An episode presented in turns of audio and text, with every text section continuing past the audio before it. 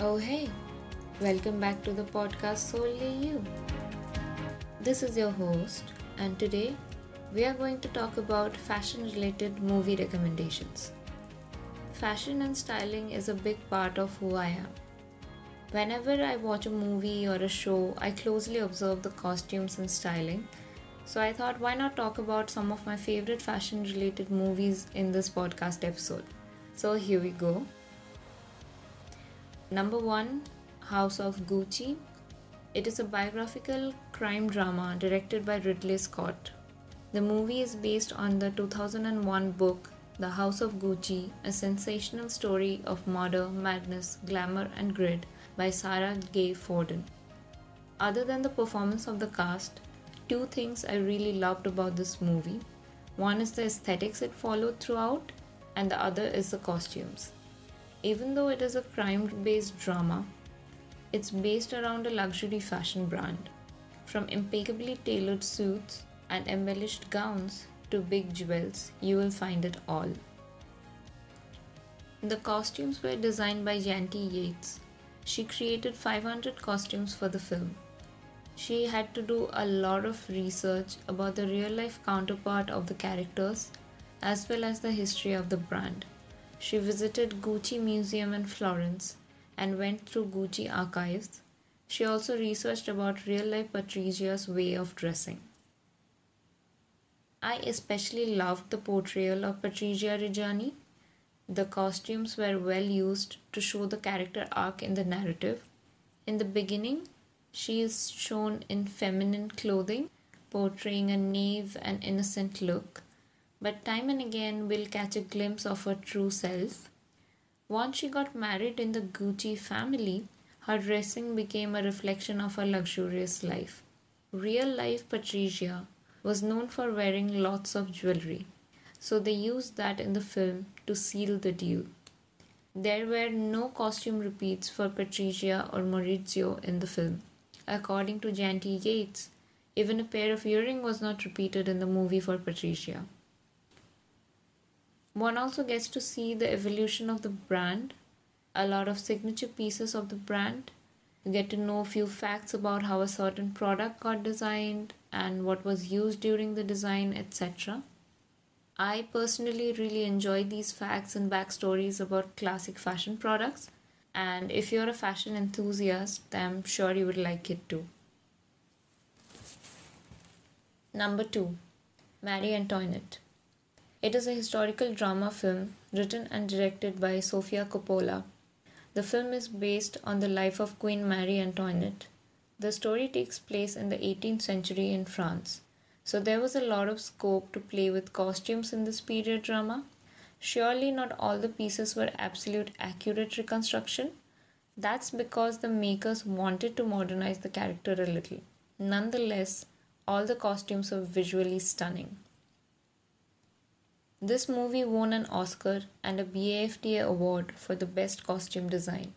The costumes were designed by Italian costume designer and four time Oscar winner Milena Canonero.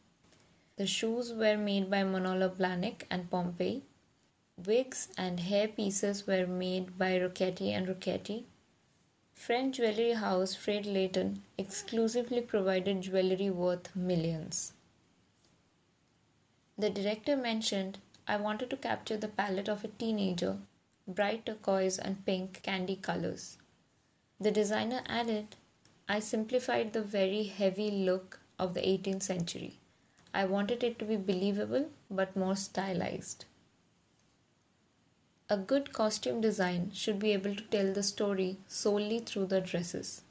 In this film, Milena Canonero managed to turn the dresses into relevant elements of the narrative itself. The movie divides Marie Antoinette's life into four parts her early years at court, the partying years, motherhood, and mourning. These four parts are well established visually. The movie begins with light, spring like pastels of youth. Then it moves on to summer colors, intense, bright. It changes to angelic whites and creams as she becomes a mother, and ends with winter like colors. The palette grows much darker and grimmer as the French Revolution gathers strength. If you want to see an example of how costumes can symbolize life stages and a specific state of mind, then this movie is for you. Number 3 Phantom Thread. It is a historical drama film written and directed by Paul Thomas Anderson. It is set in the 1950s London. The movie is about an haute couture dressmaker who takes a young immigrant waitress as his model, muse, and lover. As it is a period drama based around fashion, the movie lingers over the way garments are designed, draped, fitted, and sewn. So the costume play a very important role in this movie. And you would know costume designer Mark Bridges did a great job as the movie won the Oscars and British Academy Film Awards for Best Costume Design. In this movie, the inner life of its lead character is expressed through the dresses he designs. It gave Mark Bridges the chance to shape the character through his creations.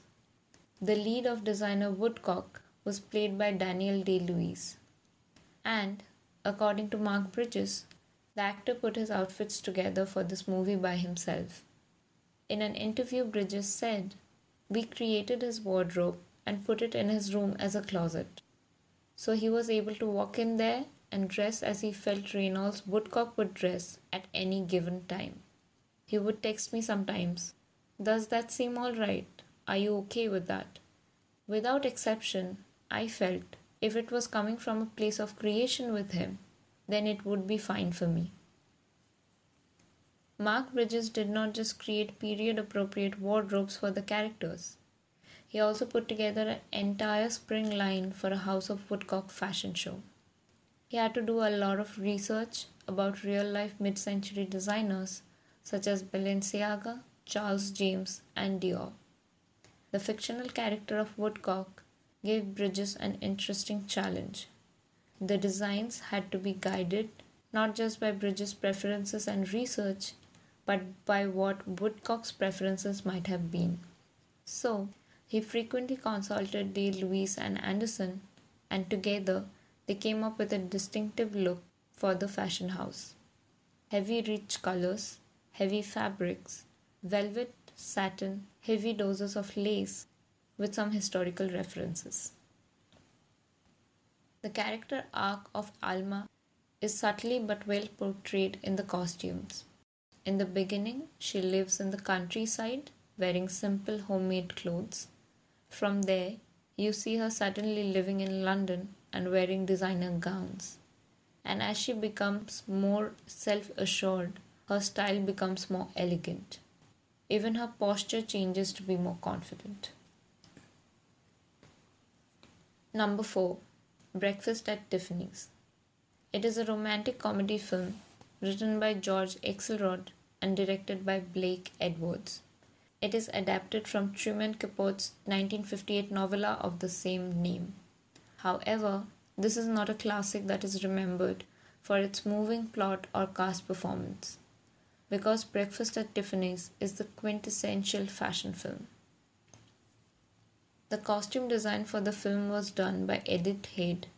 She approached Hubert de Givenchy to help create Holly Golightly's looks. Back in the day, high fashion being a part of big screen was practically unheard of. However, Givenchy saw it as an opportunity, and his friendship with Audrey Hepburn sealed the deal. The fashion legacy of Breakfast at Tiffany's centers around the opening scene. Holly Golightly getting off a taxi in a long black dress, Danish in one hand, coffee in the other, to peer into the window of Tiffany's. It is frequently voted among the most iconic images of the 20th century cinema. The original dress was redesigned by Edith Head to the version we are familiar with now. This look plays an important role in establishing the character. She is wearing a sophisticated evening gown in the morning without looking messy. It defines that she is elegant and refined. She is a woman the film urges you to admire. Through this movie, Givenchy succeeded in making a LBD or a little black dress to be the staple of every woman's wardrobe. Audrey Hepburn is seen in a sleeveless LBD with a scoop neck and feather hem twice in the film. Generally, we do not see costume repeats in such films, but in this case, it was methodically done. The character understands the importance of clothing and appearance, but she does not have the means to buy a lot of it. So she accessorizes in ways to trick her companions. It is arguably the accessories that elevated the looks from simple to iconic in this film. Another look that reveals parts of Golightly's personality is when she sings Moon River. She is wearing a simple pair of jeans and a sweatshirt. According to the actress, the real girl comes alive in the blue jeans. Every woman is an actress in a Paris gown. Number 5 The Dressmaker. It is a comedy drama film co written and directed by Jocelyn Moorhouse. The film is based on the novel of the same name by Rosalie Ham. It stars Kate Winslet in the title role of the dressmaker, Myrtle Tilly Dunnage. She returns to her hometown to take care of her ailing, mentally unstable mother. The movie won the AACTA award for the best costume design. Two costume designers worked on this film. Margaret Wilson dressed Kate Winslet, and Marion Boyce dressed the rest of the cast. The movie is based in the 1950s in rural Australia. While some critics argue about the costumes not being appropriate with the timeline, I personally feel it does not really matter in this case. This movie is about the transformative power of fashion. While a dressmaker knows what a dress is capable of, she also knows how to use it in her favor. You can see for yourself how each and every character in this movie is absolutely transformed by the correct outfit. And the difference in the costumes creates such a stark contrast that you will be amazed. And that that makes you believe in fashion. The star here is surely Kate Winslet as her character Myrtle Dunnage has worked in France for quite a while. Her dressing style is shown to be quite different from the others. It is very classy, elegant, and sophisticated. From her entry in a Dior inspired black coat dress to her exit in a Balenciaga inspired mastered cocoon coat, all the key looks enhance the narrative while helping the character development.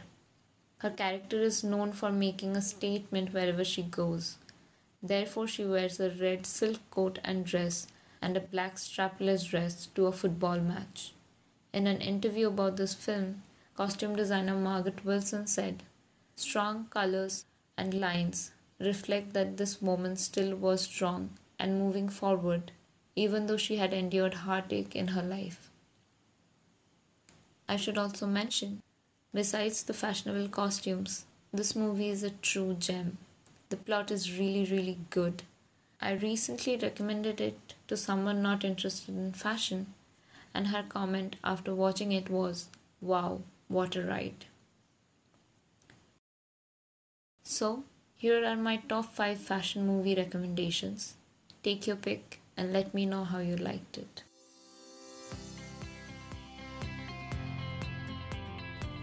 I hope you enjoyed this episode. I also hope you enjoyed all the episodes of the podcast so far. Do let me know by sharing your review with me. If you want sneak peek of upcoming episodes or want to get in touch, head over to our Instagram account at the rate solely you. And until next time, take care and lots of love.